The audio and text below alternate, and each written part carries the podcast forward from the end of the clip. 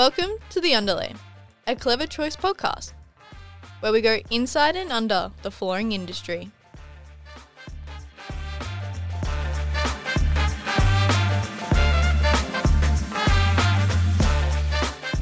Welcome to another episode of The Underlay, a Clever Choice podcast. And we've got a very special guest with us today. But before we get to him, of course, General Manager of Clever Choice, Michael Roberts. Welcome. How are you, mate?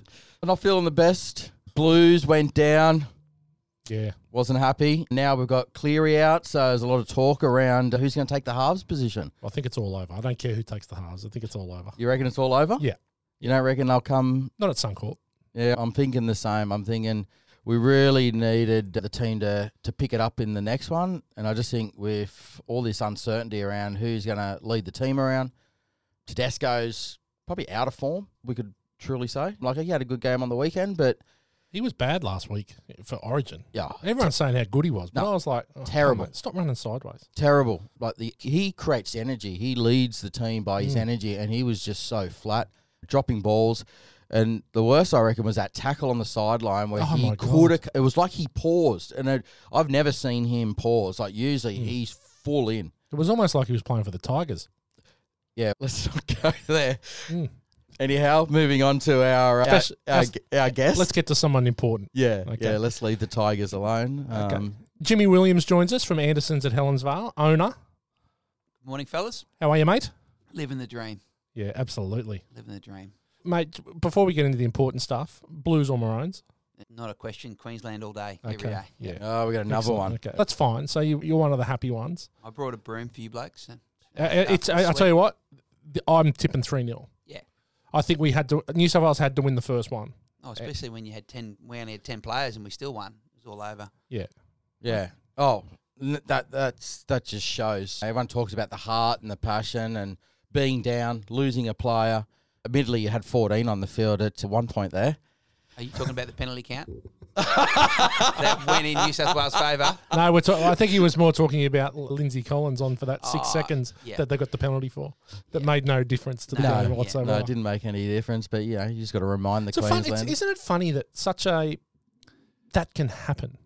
yeah. Like they've got cards that they have to hand over. They've got all this stuff that has to happen for someone to enter the field of play. Yeah. And they still had 14 on the field. Yeah. I don't think I've seen it. No, well, no, I think it's happened before. AFL it happens a bit. Yeah. They got 50 on the field. yeah, well, they got people coming Yeah. and going all game. They game. do. But Yeah. the league, like you said, they got cards on the side. They got officials stand. They got more officials than they got players. yeah. Mainly, like we said, it didn't make any difference on the game. Yeah. It was a split second changeover. They obviously got a monetary fine, which I think everyone accepts. But you're right. How does it happen? Monetary fine. Who pays that? Queensland Rugby League. Yeah. Please. 30 grand. Billy Slater, Please. chump change for him. he just goes to the paper bag. He's already got sacks of them under his bed. So you got tickets for the game? No, I'm actually not a rugby league man. Oh, really? Oh, No, okay. so we're a basketball and AFL family at our place, but obviously we watch Origin and Yeah. So when you say basketball, you're talking about NBA? no NBL. I NBL? like I like the local stuff. Yeah. yeah. So we, we were heavily involved in basketball on the Gold Coast. For, I was president for the local association for ten years. Yeah. and now I sit on Basketball Queensland's board. Yep. So yeah, we're heavily involved. We love the game. I was actually very disappointed when I moved to Queensland nearly 12 years ago. My son and I, or my sons and I, got into that. Back then, the Gold Coast had a team. Yep. Uh, was it the Blazers? The Blaze. Blaze, yeah, Blaze. So, The Blazers. It was That's what they did after the game. Yeah. yeah. so we're like, you know what, we're going to get into basketball because my kids were into it at a younger age, and we started going. We, I think we went to six games when they had it at the exhibition centre there. Yep. And then literally the next season, there's no team. No, we're under. So there's talk of the team coming back in a couple of years. I reckon. Yeah. Good consortium getting together, and oh, I'm pretty confident they'll come back here. Yeah. Which should be good. Oh, because so see it. really, See a clever choice box there. yeah, Outside, it'd be good. Won't have to buy tickets. definitely. Well, you bring them back, and we'll be in on it. It's funny. Basketball's a funny sport. Like I was never knew about it. Get to high school and basketball's the thing, right? And started in year seven. Then it did coincide with I went. I started year seven in '87, so it coincided with Michael Jordan coming onto the scene. So basketball was a thing, and then loved it. Got in with the Kings. Used to go to a teacher at my school was an assistant coach at the Kings, and we used to go and watch the Sydney Kings all the time, and it was uh, amazing. And then it's funny. Then I, and I played it, and I played it for probably ten years, and then nothing. But then I, I found that I've become a casual observer of it again. Yeah, I think the NBL you own it, who owns the whole lot, Larry Kestelman's done a really good job. Yeah, It's probably bigger now than what it was in its heyday in the nineties in Australia, I think. Yeah. Actually, I was watching, I can't remember what it was, maybe Sports Sunday or something on the weekend, and they had Luke Longley on. And all the shops are now broadcasting Luke Longley jerseys. So there's a lot of talk with this new Netflix series with Jordan and all that. and And he it- doesn't even get a, he doesn't even really get a run. Old Luke, No, No, left out he- in the cold. he didn't, and uh, they that's what they were saying. They Yeah. oh, they think think they feel sorry for him, so now they're bringing these jerseys. And Yeah, they, he didn't get a mention, and then obviously ABC did a story on Mm. Longley, and Jordan come on and said a big part Luke was. But yeah, anyway, that's it was when I guess did you you would have watched it? Yeah. yeah, it was incredible. it was unreal. Yeah. As soon as it come out, I was Man, I binged it in a day. yeah. It was like I just can't stop. It's I did though as an Australian. I was like, well, you did win three championships with your pal. Like he Yeah. doesn't get a mention. Yeah. yeah. There's been some fallout though. There's been some fallout from that. Like Yeah. him and Scottie Pippen have had a bit of a falling out, but I think yeah, I think that's But like sports like business, right? When you watch that series, I actually learn a lot from that series and relate a lot of it back to what we do here. And obviously, you got your leaders in the team. You then got to build your defensive, like bringing Rodman into the team, and then obviously he went after Luke Longley. Is Greg your Rodman? Greg is definitely my uh, Rodman. Greg would be actually. Yeah. That's a good. That's really good. Is that good. the earrings and the lipstick? Or Yeah, yeah, one one hundred Wears percent. Used to dresses. see him on the weekends. Wears dresses. But you, you're right. It, it, there's a lot of similarities, and I think when we look at our business, and a lot of the analogies I use is we are a team. You're only as good as your team, and and a lot of people, and I've been lucky enough or unlucky enough, depends what you talk to, have been in a lot of different businesses, and you're only as good as your team, and that's something my old man taught me. Your business, when you're not there and it's running, that's a reflection of how you're going. That's we've always done that. You've got to give your, you've got to give your Gregs and your Tonys and all these people freedom to go and make mistakes and get better. Otherwise, you're doing everything.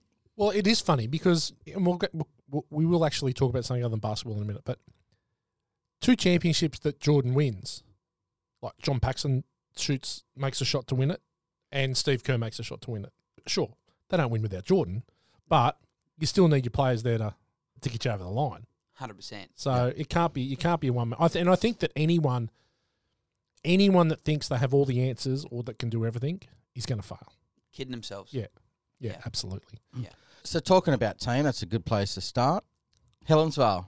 Yep. Walk into Andersens Helens. I see a dog laying on the film. Now two dogs. Did I see the other day? Yeah, now two two big boys. And family members. So tell us a little bit about your team there at Helen's. Yeah. Do you want me to go how we got into? Yeah, Please yeah. do. Yeah. So, I mean, we had some other brands that we sold back in 18, and I just before COVID hit, and we lived in Hope Island. I was playing golf five days a week. I love golf, and Yep. my wife said to me, "Babe, I love you. I love the fact that you've had a year off playing golf, but you're not going to make it as any money on the PGA tour because you're not good enough. So it's time that you go and get a job or do something." And I'm like, "Yeah, okay."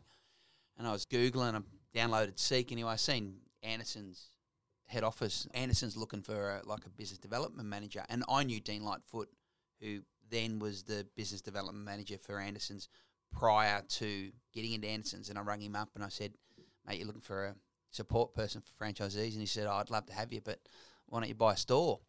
Like, really, flooring? And I'm like, "Okay." So we went down and caught up with him on the Wednesday and got all the figures and looked them over the weekend. And on the Monday, we we bought it. Wow.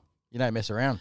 No, look, I trust Dean. Like Dean said, he was in Subway, and Dean's a good guy, and I trusted him. And he said, "Look, it's been a corporate store. It needs somebody in here to drive it." And I could see the upside of, and I know from experience, corporate stores in multiple brands don't work as well as what is with an owner. You don't have buy-in, and even though all the staff have stayed, Yeah. I think one's gone on to another job. All the staff have stayed. They've bought into what we've wanted. Excellent. But when it's a corporate store, they're happy to just click their check and they don't see the hard work that the I suppose the owners are doing when they're there. Yeah, so that's how we got into Andersens and my wife said she only told me the other night. She goes, "I wanted you to get a job, not for me to get one, because she's I couldn't do it without her. What she does, the back end stuff. I'm great with people and staff and fixing fix some problems. I've never put out so many fires in my life in this industry. It's uh, Yep. it's opened my eyes to, to coming from food where you stuff up a coffee, it's fifty cents. No worries, I'll make you another one. Yep. To you stuff up a, a floor that hasn't been installed correctly, and you're up for three or four grand. So it's yeah, it's different. Yeah, so we got into Andersens, and I'm lucky I've got obviously my wife and I've got three sons. I've got Ethan's 20, 22, he's a salesman. Yep. And then I've got twin boys that are apprentices that are learning the laying of the floor. So that's good. Yeah. And then I've got the two St. Bernards that come to work some days. Mate, these aren't dogs. These are horses. Mate, I've yeah. Monty's 80 kilos already, big Oh, fella. 18 God. months old. I remember when you What do they cost to feed? Cheaper than the kids. Yeah, yeah, fair enough. cheaper than the kids.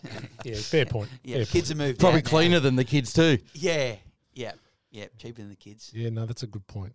That's a good It's point. such a family store. I used to live down on, at, at Packers there, and I'd call past most afternoons, just pop in, and it's just such a good vibe in the shop. As I said, you walk in, the, the Saint Bernard sort of pop their heads up. Sometimes they might get up Yeah. and wander over, and other times they're just, nah, you come pat me. Yeah. Yeah. And obviously said y- your beautiful wife's in there. She's always greeting everyone and your son. So it's a really comfortable place to come. I, I find myself just pulling up a chair and just hanging out for half an hour.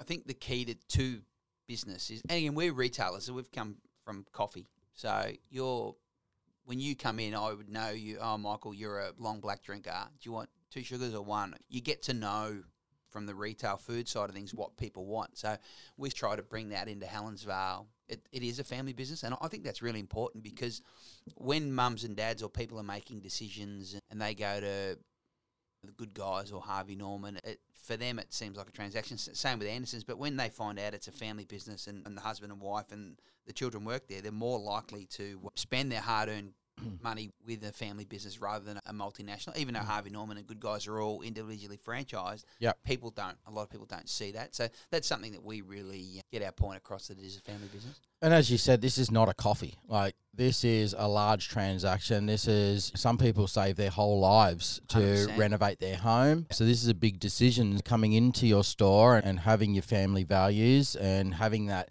being able to build that trust that knowing, hey, I'm potentially going to hand over ten thousand dollars here. Uh, you're going to come into my home.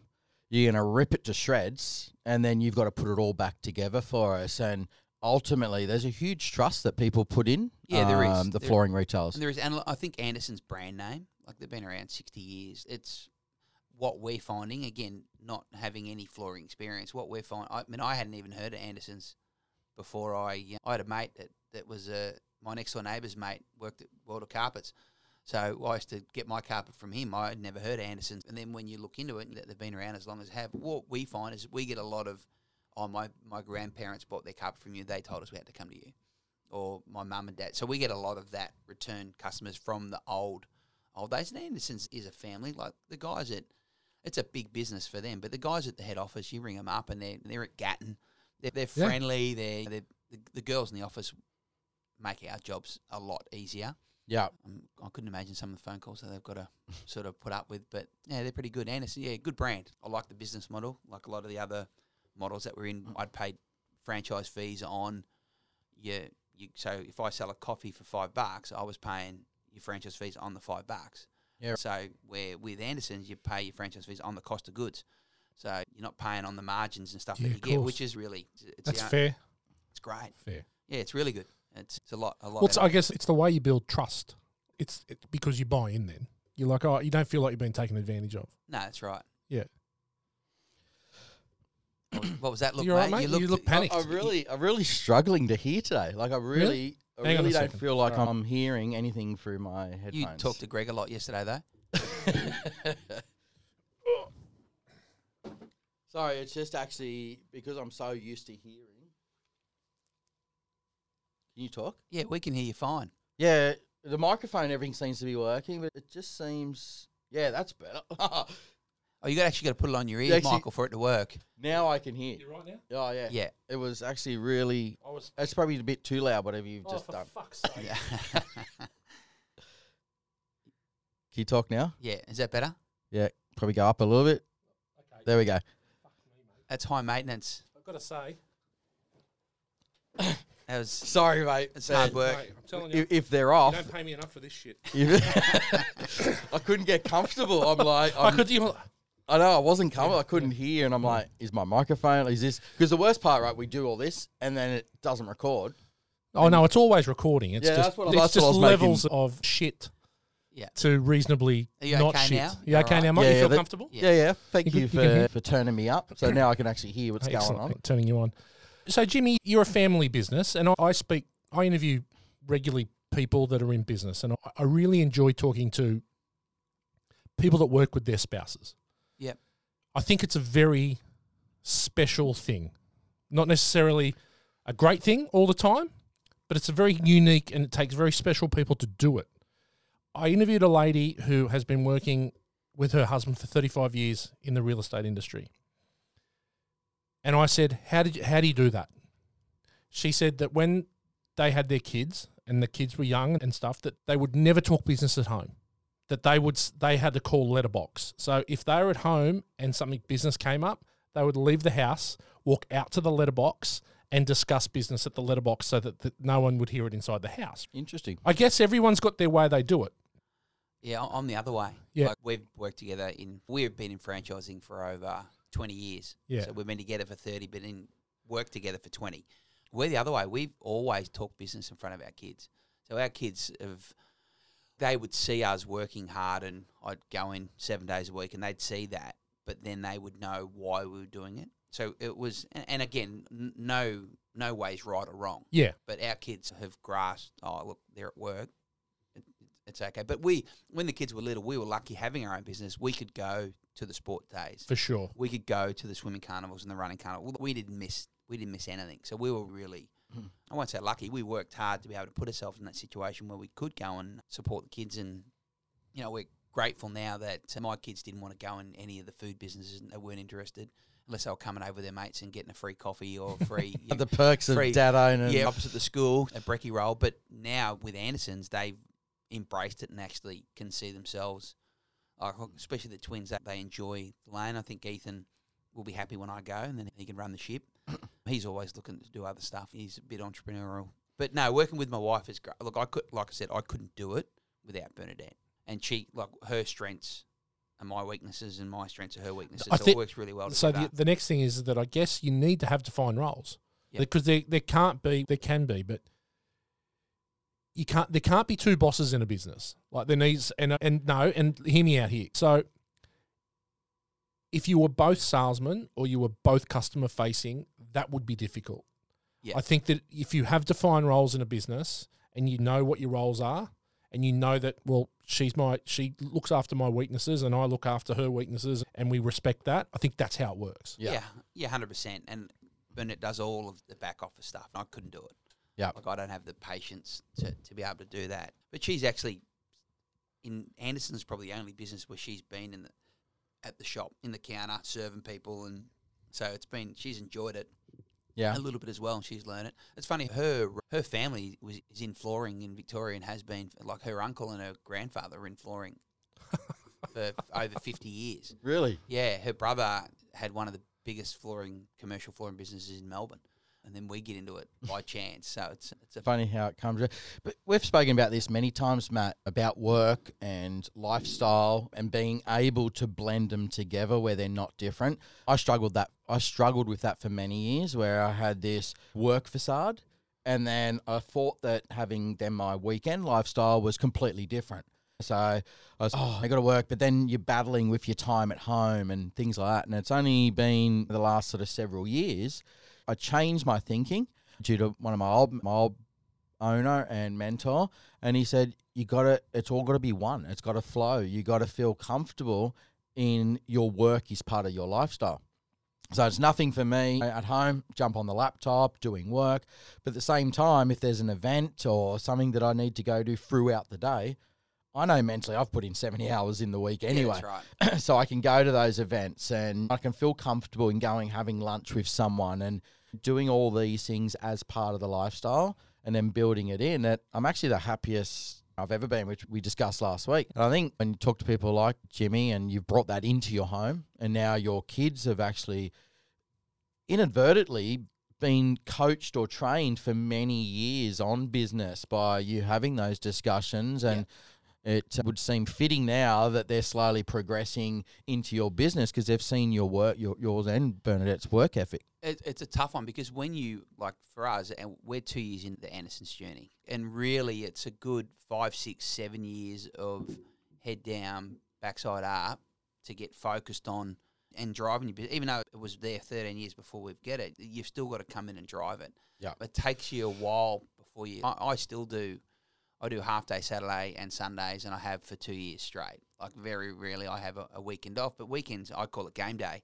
Weekends when you or majority That's when it all happens. yeah, game Yeah. day. Like y- y- we talk about sport, you don't see Michael Jordan taking the fourth quarter off. Yeah. I see Saturday and Sundays as your fourth quarter. Yeah, Or that's what you work Golden- for. Golden Well, Point. Yeah, I had a video shop for 10 years, a Yeah. rental shop, and I worked, I think for the first five years, I worked every Friday night and every Saturday night.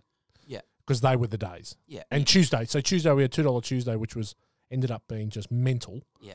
And then I would work Tuesday night, every Tuesday night, Friday night, Saturday night for about five years. video and pizza because we had pizza. Yeah. Eagle Boys Pizza was our first business. Same as the video. It's chea- cheap Tuesday, and they would get a pizza and get a video, Yeah. and then Friday and Saturday nights. And, and with pizza, you'd do eighty percent of your trade and twenty percent of your time. Yeah. So it was insane from five till eight or Yes. five till seven thirty. So it was. And if you can run a pizza shop, you can run any business in the world. is Oh, yeah, my- I can imagine. that's high volume Yeah, it's tough. It was a good business to go in first, but but very tough. I think it's very interesting because I, you're right. It's most businesses are twenty percent of the time is when you're making your income. I think that's where a lot of businesses fail. The the bosses or people with egos and that they think, oh, or the busy times or the weekends or the the time that's my time. And it, they put their they put kids or managers or people that don't have an invested interest into the business in those busy times, and then wonder why they're not capitalizing on that. But I've done that. Like when you've had multiple businesses, like you get com- you do get comfortable. And I've had a business where I dropped the ball on and wasn't there as much, and it hurt. Luckily, I caught it, caught myself. Yep. And it's the same going out and buying the European cars with the coffee on the number plates, and they put the prices up, and all of a sudden your long black copy that's four dollars is four twenty, and the bloke goes, "Oh, what do you need another Audi?" Right. Yeah. So Yes. you- it's so easy, and again, I suppose it's the Australian culture as well, and that tall poppy syndrome. Again, a mentor of mine who's you know, really successful says, when people ask how you're going, you keep your head above water. Because as soon as you tell people you're going to right, they tend not to want to cheer you on or follow you or spend their hard-earned money with you. It's a sad thing. Yeah. In, in the Americans love it. They will support you more. But in Australia, it's a really, it's a really, it's a ba- it's a balance of how well you're going versus what. Well, what it, you say wa- to it was funny when I had the video shop, and I had it from I think it was about 06 for about ten years, nine and a half years. And for the first four years, it was amazing. Then we started to feel the pinch with Netflix and all this kind of stuff. So it was funny. People would always go, "Oh, you're making so much money, making so much money," and we were like for the first four years, we we were really very successful. But when it mattered the most, those people would come in two or three times a week. Those people were coming in once a week, and they'd still be thinking we're going great. And I'm like, and they go, "Oh, how you going?" I go, "I only see you once a week, mate." Yeah. So I'm doing sixty six percent less than I was, yeah, and so I think that the tall poppy thing in business is a very difficult hurdle. Yeah. Yeah. I truly believe because I think that you're right. It's how sad is it that you can't go? Yeah, I'm going. We're going well here because then people go, "Well, stuff, Jimmy. We're gonna we're gonna go elsewhere." yeah, Yeah. like it's instead- scary. instead of thinking he must be a good businessman, he's doing Yeah. all the right things. he's driving the Audi, he's got the big boat, Mm. he's doing all these things, he's getting weekends off. So let's support him because Mm. he's obviously doing right by his customers. Mm. It's the opposite. It's yeah. why does he need my money? I'll go and help the battler down the road Yeah. That's struggling. It's- so yeah, there it's is a, it's that. A, it's a, it is a double edged double edged sword. And again, I've also had a business that was killing it, and then all of a sudden it dies. Like the gravy train doesn't always run forever. It doesn't. And again, I had a successful businessman tell me that. Like when it's like COVID, when it's going crazy, you just work harder. Yep. Because you know that's going to stop, Yeah. and it's it's happening now, and the slowdowns now. But if you're being smart, and, and again, when it's quiet, that when that's when I think you got to work harder. yes. You've got to work harder, and if you don't, you won't be here in two years. It's funny as a marketing agency, we get that a lot. and people will go, "Oh, I don't think we can. we've had probably two or three clients in the last in the last six months when the screws have been tightening, and it's going to happen again after yesterday with another interest rate hike. Yeah, clients will go, oh, "I don't know if we can afford you," and we're like, "This is when you need us." Hundred percent. Mm. And I think that you're right. When times are tough, you need to market. You need to be working harder. You need to do all these things that because you, people aren't going to do it, and they're going to go, and you're going to be left. And Yeah. I think that's what you've got to plan for. Yeah, hundred percent. You've got again when it's when it's flying, you got to make the most of it and hook in, and when it's quiet, you got to dig in. So There's no real time to back off when You you've just got got to keep working, mate. This is keep what I'm working, hearing. mate. You just got to keep working. And that's the story I'm hearing here is, and we've lived through it. You've had many businesses. I've been through many as well. And I've realized I don't take, I, I work seven days myself. There's not a day that goes by that I'm not working. Oh. And that may be just getting up at six o'clock on a Sunday, doing a couple of emails, just checking everything. Just We know that's four thirty, Michael. But anyway, actually, I had Greg, uh, when was it? Yeah, it was actually Sunday morning. So I jumped on. We got this new uh, CRM we're setting up. And somehow he was tagged into all these, all our other sales reps' cards. So I've noticed that. So I've gone in and started like changing it and just thinking, I'll spend an hour here this morning before everyone gets up and flick it all over. Little did I know that he had his phone notified that any time someone changed one of his cards. So at five o'clock on Sunday morning, he's it was probably about six o'clock. He's I can't say it on radio, but what the hell is going on? My phone is doing my head in, and then I'm like, oh shit, sorry mate, I didn't realize you were tagged. So you're right, but what I'm trying, my point I'm trying to make is, I actually enjoy that. If I don't get up, like my wife's, you're mad. I'm like, if I don't, I actually get anxiety because it's like I know I've got all those emails. I know that if I just put an hour in this morning and just get it done, that I can actually relax all day Sunday Yeah, and, uh, and- rather than knowing it's just going to bank up for Monday and then I'm going to get up at two o'clock in the morning. It's know. a balance too, though. Like you've got to, even though we work hard, we also will make sure that we block out time to be able to, if it's going out and having dinner or it's going to a movie and it's turning your phone off. And Mm. not often I turn my phone off, but if we go out for dinner, Yeah. it's I leave it in the car Yeah. because if it rings, I'll answer it. Of course. Oh yeah, you can't not, and Yeah. if or it beeps or well, we're slaves to the phone. Yeah. Everyone is. It's not just business owners. you know what I mean? I had to chastise my daughter the other day. She's nine and a half, going on twenty, and I'm just like, enough. Yeah, she grabs my wife's phone. She's got an iPad. She's got a school iPad, and she's got three freaking things going. She's got the TV going. I'm like, my god, like, how can you do all this? So I just ended up banning everything. I broke her heart. Mm. She's Yeah.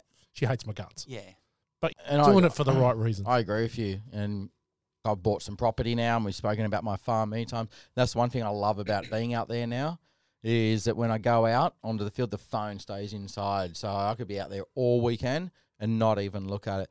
And generally, with our business, there's not a lot that happens in the No, afternoon on a weekend. It's we any- normally we normally are in Greg anyway. So you used to answer my calls, but now just I just I just ring Greg. I've got Rodman now, don't I? Yeah, yeah, I yeah. just he's my protector, and Yeah. he'll let me know if I need to jump in and get involved. And I guess that's that sort of leads on to to my next question. You know, what do you enjoy about dealing with Clever and the team? And Oh, we've been big supporters Uh, from day one. You, I think Michael was one of the first reps that come in and see me. And the Helensvale store was old and tired, and it had brown carpet down. I'm like, this is terrible. So we've done it up and put a, a lot of clever stuffs down. And I like the fact that Clever's at Yatala. So for me, Yep. it's ten minutes down the road, and Marina's, hey Marina, I need some four four boxes. I'm coming to get it. All righto, and she'll get it done. so uh, I again, it's like that family service. I know, like we, we had a job. A lady moved a job out a week, and we priced the job. and said, you know what? Actually, we can start that today because I can get the product. So we just raced down to Yatala, and we got the job done. Got you know, clever Prague down, and you know, people were happy. So yeah, I love the fact we've had a couple of uh, couple issues with some boards. You guys come out straight away, and one was our fault, and one was a, a failure on a couple of boards, and you guys fixed it. Again, for me, like it's a, about the relationships, and that's in business too. I've got some suppliers that have wiped their hands on three or four claims. Guess what? I just don't sell their stuff, yeah, Mm. and I tell my staff that nah, we're not supporting them. They don't support us. So it's got to be a two way street. But on on the flip side, if it's my mistake or our mistake, I own it. Yep. That's on us. That's not. We don't try and say, "Oh, that's your issue." Nah, you know what? That is an installation issue, or that is a fault of our. Just we'll just buy some more product and redo it, and that's only happened a couple times. But yeah, it's the relationships. Like It, it's interesting because for all of, I guess, my journey with Clever, that's been my one motto. Is it's not when things are going good where people notice you. It's when there's a problem. Yep. And I think that's where our team, or I know that's where our team stand up the most. Yep. Because when there is a challenge, we want to get in there quickly. You know, you're ringing our phone two or three times. Okay, there's a problem. We need to not bury should, out. answer, should answer the first time. I know. Unfortunately, sometimes I'm here podcasting. I've got other things to do, and Greg Oh. usually takes most of my calls, as we've mentioned a couple of times. But my point is, there's an issue. We need to stop doing what we're doing. We need to address it. We need to fix it, Yeah. and we need to work together to have an outcome. Not bury the head in the sand, which I know a lot of people do. They're like, "Oh, just ignore it, and it'll go away." And I've known been in business for me. Problems do not go away. They only actually fester and get bigger. So the quicker we can solve them, the quicker we can work together. And then, like you said, then there's a, a respect built between both parties that, Yeah. hey, they're coming to the party when they've got a problem. I'll also come to the party. I just actually dropped a customer yesterday because a similar situation happened where we've come to the party. He wanted certain things. And straight away, I'm always, okay, you know what? I'll give. I don't mind putting us forward first. But then when it come to giving back or just respecting our team, oh no, you, you should be happy that I'm just giving you money. And I was like, sorry, that's not how we do business. And poor Cindy, I had her on the spot yesterday, and we removed samples from a shop then and there. And she's looked at me like, are you seriously doing this? And I'm like, if you don't respect our family, and he disrespected her right in front of me, and I will not have it. I don't care. Money is nothing when it comes to our family and the way that Well, we work. it- it- everything's a relationship. I mean, if you don't like your wife, if you don't respect your wife and treat her like she deserves to be treated, guess what? You, you there is no wife. It's the same with customers. You like without customers, there is no business, and it's a it's really hard because you get them customers that I had a customer recently that we tried to do everything to lay a floor, took different trims, and she agreed to it all. Then when we turned up, she said, "No, I didn't agree to that." So I said, "I'll tell you what I'll do. I'll give you your money back. No problems at all." Um, So I give her her money back. We had already bought the product and bought it all. Yep. Then she wrote a horrible, defamatory Google review, and we work really hard getting our Google reviews up. I actually sent her a letter from the lawyer, and uh, she removed it because it was just not true. Mm. Now, if that Google review was true, again, we'll cop that because Yep. you know what? Yeah, you're right. That's on us. Yeah. But it's my wife said, "Oh, don't worry about." it. I'm like, "No, sometimes you got to draw a line in the sand," and it's the same with, Yes. with with customers like for you guys. Yeah. At the end of the day, we're laying floor. It's not. We're not surgery, curing we're cancer. no, so it's Yeah. Let's let's treat everybody how we want to be treated. And problems happen, things occur, and again, like we said, it's the way you manage it. Yeah. But when people's expectations are just unrealistic or one sided, or basically there's boundaries there, then you got to ask yourself, do I even want to be talking to this person? And I've got a point in my life now where I only want to be dealing with people that want to deal with me or want to respect our similar sort of morals and what we. I don't have time to deal with people You do. You'll sell it to them, but you're just not going to give them the service that they Mm. probably deserve. Yeah. right? You, yeah. And that's how It's you- just a transaction. That's all. There's no. we, we, we genuinely, you know, someone's spending 10, 20 grand on floors. A lot of times I'll go and we'll have a look, we'll take some photos, and we've gone through the journey with them. So it's yeah, it's, it's different to coffee. It's fifty cents, and it's see you later, see you tomorrow. You Mm. know what I mean? Where people again, we mightn't see them for five years, but hundred friends might see the floors and say, hey, "Who did these?" And they go, "Oh, Andersens so and so." Do you think that working in, I guess, coffee, that hospitality type, because my background was hospitality. I started in bars and nightclubs and face to face. Working or just socially? I got paid to be there, but to be honest, back I could in, say that I started in hospitality as well. Dollar drinks on a Thursday, dollar drinks on a Friday. I At the pub my on a Saturday. I told my kids about a dollar Benson, dollar bourbons at Benson. They're like, "What a dollar!" yeah. I I, remember serving people like you, and they'd come up and buy ten at a time, put on the table, and I'm thinking they're dollar for the next couple of hours. But yeah, bang, they'd walk in, ten bucks, ten drinks. The Mate. table was Now they're chocolate. I'm- fifteen yeah. for a Jack Daniels. I know it's a Yeah. joke. 15 bucks. I remember at I'm from Sydney, from the Northern Beaches, and Dee Why Hotel changed, become the Jet Club. and on Thursday nights it was dollar drinks all night, all night. So we'd have footy training, and it'd be eight thirty. We go and we'd have a shower. By quarter past nine, we're in the Jet Club, and I'd take twenty bucks, and I remember I would buy four four bourbons and a beer uh, four times, and then I'd stumble out perfect. and go home. that was Uh, it. Twenty bucks doesn't even get you one and a half. No, Nah. it's crazy. You're lucky if you actually get a drink in some places for twenty bucks. I, I was laughing. I was watching a movie the other day, and, and they were, it was the forty-year-old virgin. I don't know if you've seen it yet, but Yep. he's they're like, and Steve Carell's like the, the forty-year-old virgin. That's he says Greg, to his isn't mate, it? Is it Lou "That is, it's Greg? it's Greg's Greg. autobiography." Yeah. and um, and he says, "Oh, it's really busy in here tonight." And his mate goes, "Yeah, it's nine dollar beer night." And I was like, "That's what it's like. yeah. I'm like it's a deal for nine bucks now." So you're talking about the hospitality and how that sort of transitions across into Correct, because I again I learned a lot of people skills. Uh, You're dealing with a fast-paced industry. You got people who come in who are quite pleasant when they arrive, but generally by the end of the night they're not so pleasant. And not all of them. Most of them are very jovial and have a good time.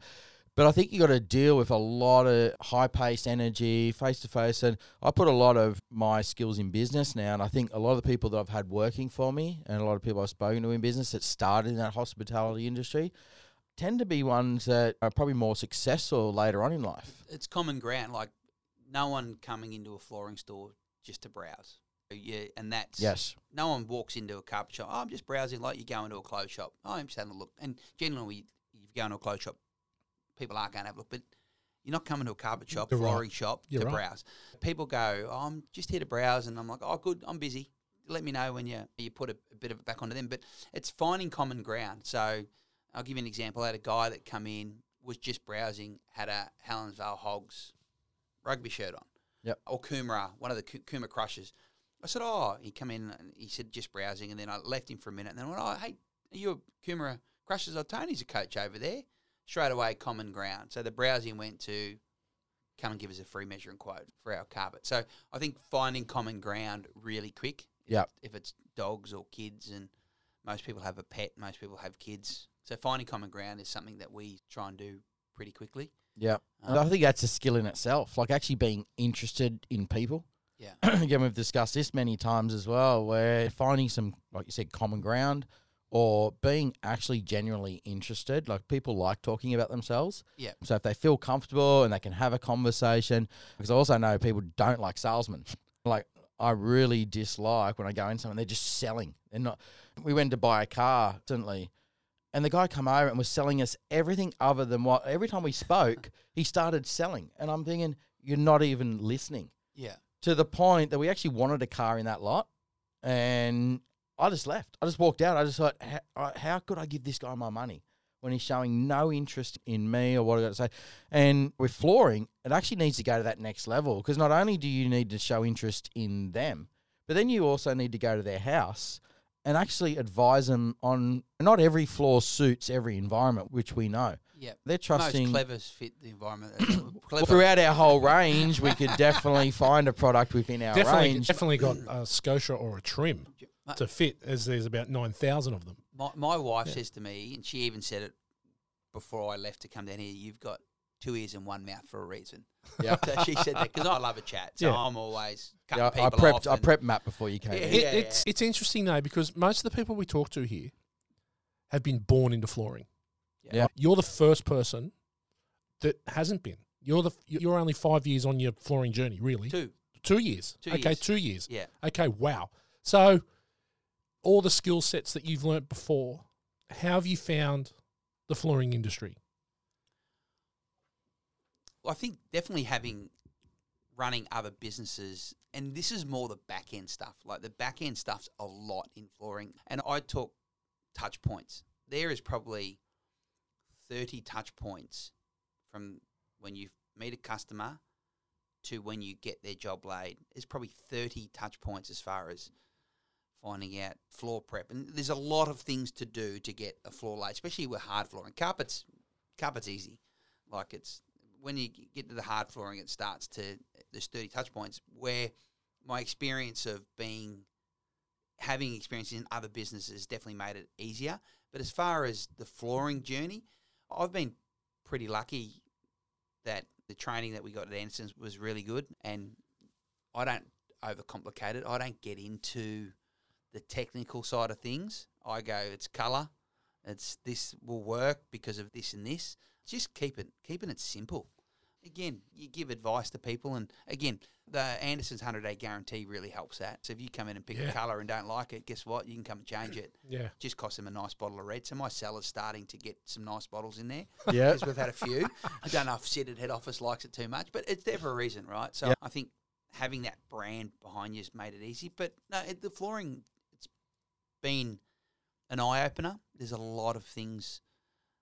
There's a, I'm a fireman. I'm always putting out fires. Carpet will come short, or we've undermeasured by two boxes. There's always something that comes up most days. A lot of the times there's small issues and we get fixed, but having a good sales team behind you makes it a lot easier. So it's definitely different. Yeah. It's different. It's rewarding. We've been lucky enough to probably double the business, but again, we come into it in a gravy train. Gravy train was running. We just jumped on the, steered it a little bit differently, and again, our team bought into what we were doing, and we worked re- we were really, really Mm. hard. I think you got to give yourself credit. Like as much as the gravy train was running when you bought in, it's not now. I've seen your journey coming in and being two years into it. We've created a good friendship uh, as well as a business partnership. One of the things I find interesting, which we've also spoken, is apprenticeship. So you mentioned that you're two We young, got four.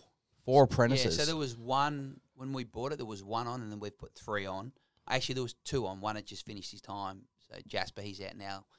He's laying. He just he doesn't like carpet. He just does vinyl and Yep. and hard flooring because I've seen how much he gets paid with the floor prep. So no wonder they doing the hard flooring. But uh, no, having the apprentices like I got Kobe, who's he's actually a he was a world champion wakeboarder, and when COVID hit, he couldn't travel and he didn't know what to do. And his dad was friends with with Rowan Hodges, CEO, and he said, "Oh, what about flooring?" And Kobe's a great kid. I wish I had ten of him. He's, Yep. he's unreal. So he's great. He's nearly finished. He'll be out on his own, and then obviously my two two boys and one of their mates. There's a way that you can feed your family. And as a father and of boys or daughter, you want your we do what we do so our kids have a better life than what you know. That's Course. life, right? Correct. Cool. And I'm saying that you can feed your family out of this. I know if they get it and they want to, they want to do it in the grasp. You've seen the layers of what Yeah. kind of cars they're driving and what kind of light. And then they start at six and they're finished at twelve, Yeah, and nuclear. they make really good money. So it's a good, it's a good industry for the boys to get into. And, and it's really an important part. We speak about obviously the supply and the selling, but the installation part is is an area that we've spoken to the FCIA, Fiona, we've spoken to ADFA with Randy. So a lot of people have realised that there's a shortage in good labour skills. So it's a real credit to you and your team of actually putting apprentices on. Yeah. Because a lot of businesses out there are just using contractors, I guess people who aren't skilled, which is fine because over, I think the numbers were around that 80% mark of our industry is unskilled. But what we're not seeing is a lot of the stores or the groups actually promoting apprenticeships. So me personally, I'm really proud to hear that you're putting your your young people through the apprenticeship program Yeah. because I think the more people that get them licensed, and then also it gives your customers confidence we're not just using any Joe off the street. We've actually got professionals coming in who are doing apprentices, who are being trained in correct practices, and not only laying floors, but how to be professional businessmen. And I think that's a part that some industries forget is doing an apprenticeship creates, they got their own business, Yeah. running their own contract company. Yeah. So, yeah, it's really good to hear that And you're getting behind that. the layers, they just turn up. So it's again, it's a great. There's any young ones out there that thinking what to do flooring, if you can get an apprenticeship in flooring, again, once you're qualified, they're not going out chasing work. We're doing that as a store owner, selling it. All they do is, I go, here you go, Michael. Here's your for your next month. Here it is, and this is what you're going to get paid. And they're like, oh, happy days. Yeah. But it, like you said, there's a lot of it's hard work. Like the, They're down on their hands and knees all day. it's it is hard work, but again, it's rewarding for them if they want to put in the time and the effort. They can, it, like I said, that you can feed your family out of it, and mm. that's I- Yeah. I'm, and that's how we've run our business as well. So it's not just about me and Bernadette and how much money we can make. Like we want our layers. Again, at the end of the day, why do we do what we do? We do what we do to get ahead for our families. So Correct. we use that motto for our layers. Like there's going to be some jobs where we're going to have to go in a bit tighter. There's going to be other jobs that there's a bit more margin in it, and we'll share the love. So it's not about us making more; it's about all of us making more. And I've been really lucky with our tr- subbies that have been great. They don't work for anybody else. Yeah, We've kept them busy as well, so that obviously that helps. But yeah, you're only again, they're the last touch point. Oh, they're the lasting memory that the customer has. Like you could do all the work in the shop and make them all feel fuzzy and put down that deposit. Yeah. But really, at the end of the day, the last people they see are your installers or your Yeah. contractors. Yeah, so it's Um, important. Again, you're only as good as your team. So what's the future up there at Helen's? Where to next? Well, it's only two years in, so Yeah. I really yeah. Look, we've got the opportunity to do another store a little bit further further south. Sorry, further north. So we're just exploring them options at the moment. Obviously, interest rates going up. Do we do a second store uh, or don't we? So we're just seeing how things go for the next twelve months. We've just re- renewed our lease at Helensvale and gone from 500 square meters down to 300. So that saves a bit of cost. We've got to go on and get an external warehouse now that's ours. So just just consolidate. Let's Yeah. let's get to that five year mark and then maybe make some decisions. But yeah, we've really enjoyed it. I love the fact that the boys are involved. Yeah, it's good to see. Like we, the, all the boys have moved out, which is amazing. I love it. My, So my Empty lucky. nesters now. Unreal. So lucky. It's unreal. And but my wife was upset, but she sees them every day Yeah. at work, so it's okay. My relationship's better with the kids because they're gone. Because I was always, Yeah. I was the come on, pick that up. The only time me and Bernard argued is when About the kids. it was about the kids. I'm sure. like, so now I'm like, well, what do you? Nothing. To, s- I'm perfect. yeah, so it's good. So it's good having the kids involved, and that's probably been the one of the most enjoyable parts of the journey. Actually, is all doing it together. So Yeah, that's, yeah. that's pretty cool. For just my young fella Cruz had a bit of issues going back into mainstream school this year, so he pulled out of school in year ten. Yep. I went to trade school and was going down the path of electrical apprenticeship, following his older brother. And then towards the end of last year, just starting to see him lose interest, making himself sick. And long story short, we ended up moving out to the farm and put him back into the school out there at Beaudesert High. Yep. Wasn't he couldn't fit back in. He'd been out of school like the normal mainstream school now too long. And I had a discussion with the school not only a week ago. I said, look, he, he it's not that he's beyond school, but for him, it's just so mediocre. Like being back there, going through all the more the social stuff. The schooling, he's got no issue if He's breezing through the schooling because it was so much more advanced at the trade close because they had to cram in basically a whole term's worth of work in four weeks. But then having it just spread over a term and then having just all this social stuff going on. so on. he's working for you now. Yeah, as of uh, yesterday. so uh, uh, uh, uh, uh, for you, who you've never had a son that's worked for you, No. So you've got to treat him like you treat everybody else. Now, you get, trust me, because Oh. I've coached my kids basketball, and obviously my kids have worked for me. And sometimes I would, uh, and I'd say something to one of the twins. You can't do that, mate. But I would never say it the same way to one of the other apprentices. So it's a re- it's a hard thing to. It's a hard thing to do. Your expectations of your kids are a lot higher of, than what your staff are, but it's really important that you treat him the same as everybody else, and it takes a lot of work to do that. That would be one of my biggest lessons that I, if I could pass on to anybody, is if you do have kids working for you, you got to treat them like they're another. So You're how do you like? And this is what I was going to ask. I was going to ask, how do I? Because I haven't done this before. You've Yeah. done it for a couple of years now. So how do I when he's done something wrong, or because there's that level of you want to protect your family and your kids, but at the same time you got to hold them accountable. What would happen if Greg did something wrong? How would you speak to him? Greg do something wrong. I know he's I know he's Superman. It's okay. very hard to imagine. What, would he What would he do if he? But how would you speak to him if he did no, if something you made wrong? a mistake. If he made Yeah. a mistake, No, you just pull him up on it, and that's how you talk to straight Cruz. up. And I know, that's how you but, talk to but Cruz. Greg wouldn't tell me he knows better. That's the difference, right? well, then, you is get, then you get somebody else. You get somebody else to tell him. And Yeah. that's actually a good point because I actually, Adam, who used to do the job, who's moved upstairs now, I rang him this morning and I said to Adam, I said, you know what, from today, Cruz reports to you. Yeah. Because like we go home, we had a ch- we drive to and from work together, so I can chat to him and I can coach him. But I find that also if there's things that he doesn't want to do, he's a, he's an 18 year old teenage boy, so there's going to be that thing where I know better, Dad.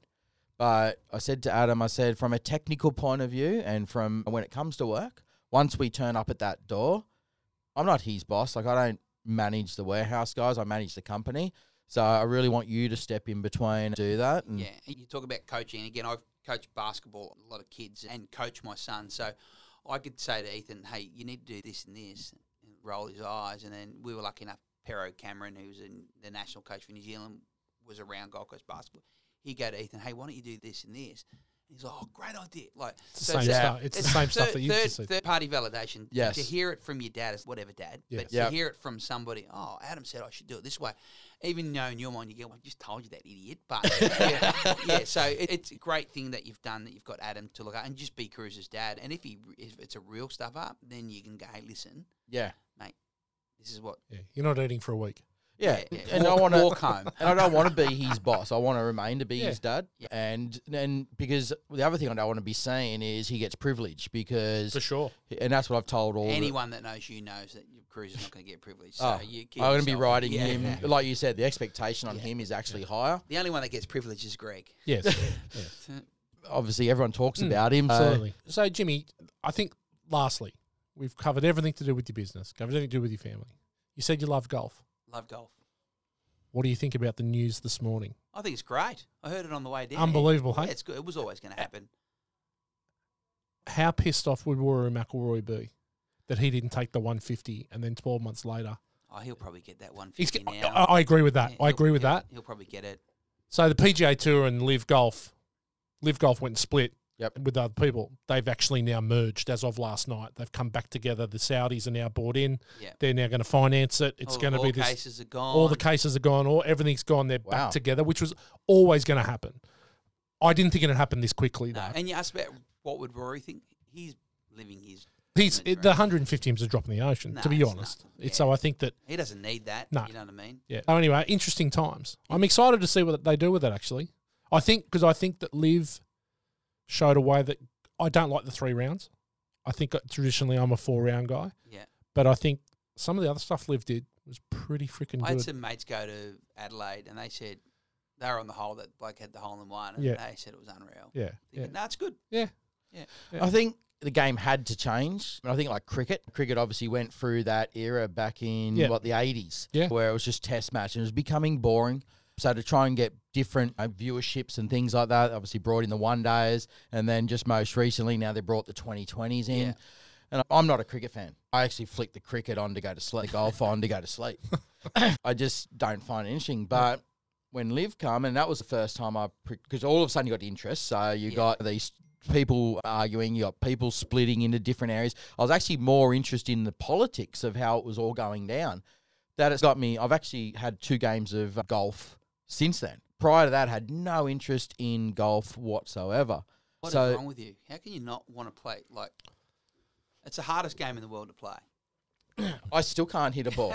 like I, round of eighteen, I might be able to hit it half a dozen times. Like when I say hit it, I actually get behind it and feel like I've actually had it. I can miss hit it very well. yeah, I think it's good for golf. It's actually bringing more people into the conversation and yeah. It's an interesting time. I'm looking to see what they do next. Yeah, it'd be interesting. Uh, next, I think this year you probably won't see much of it this year, but I think next year would be something pretty special. Yeah. Yeah. Jimmy, enjoyed our time. Thank you. Thanks for having me on the underlay. Yes. oh, you're welcome. Yeah. You'll Welcome be- back you're welcome anytime. back anytime. Yeah, no Yeah. worries. Thank Don't you. say that very often. No, I don't say it to Michael ever. nah. Yeah, he Okay, still keeps turning up Turn up though. every Wednesday. Yeah. It's like you're here again. Yeah. No, mate, it's been an absolute pleasure. Pop up to see Jimmy and the family up there at Andersens and Helensvale. You'll get a great service and you can see a couple of gigantic dogs as well. Yeah, when they're there. Yeah, Yeah. absolutely. Thank you guys. Thank you, Michael. Thanks, Matt. Thank you. Thank Been you. great. Thanks, Jimmy. Appreciate it. Bye for now. Bye. Thanks for listening to The Underlay. If you want to hear more, follow us on all good podcast platforms.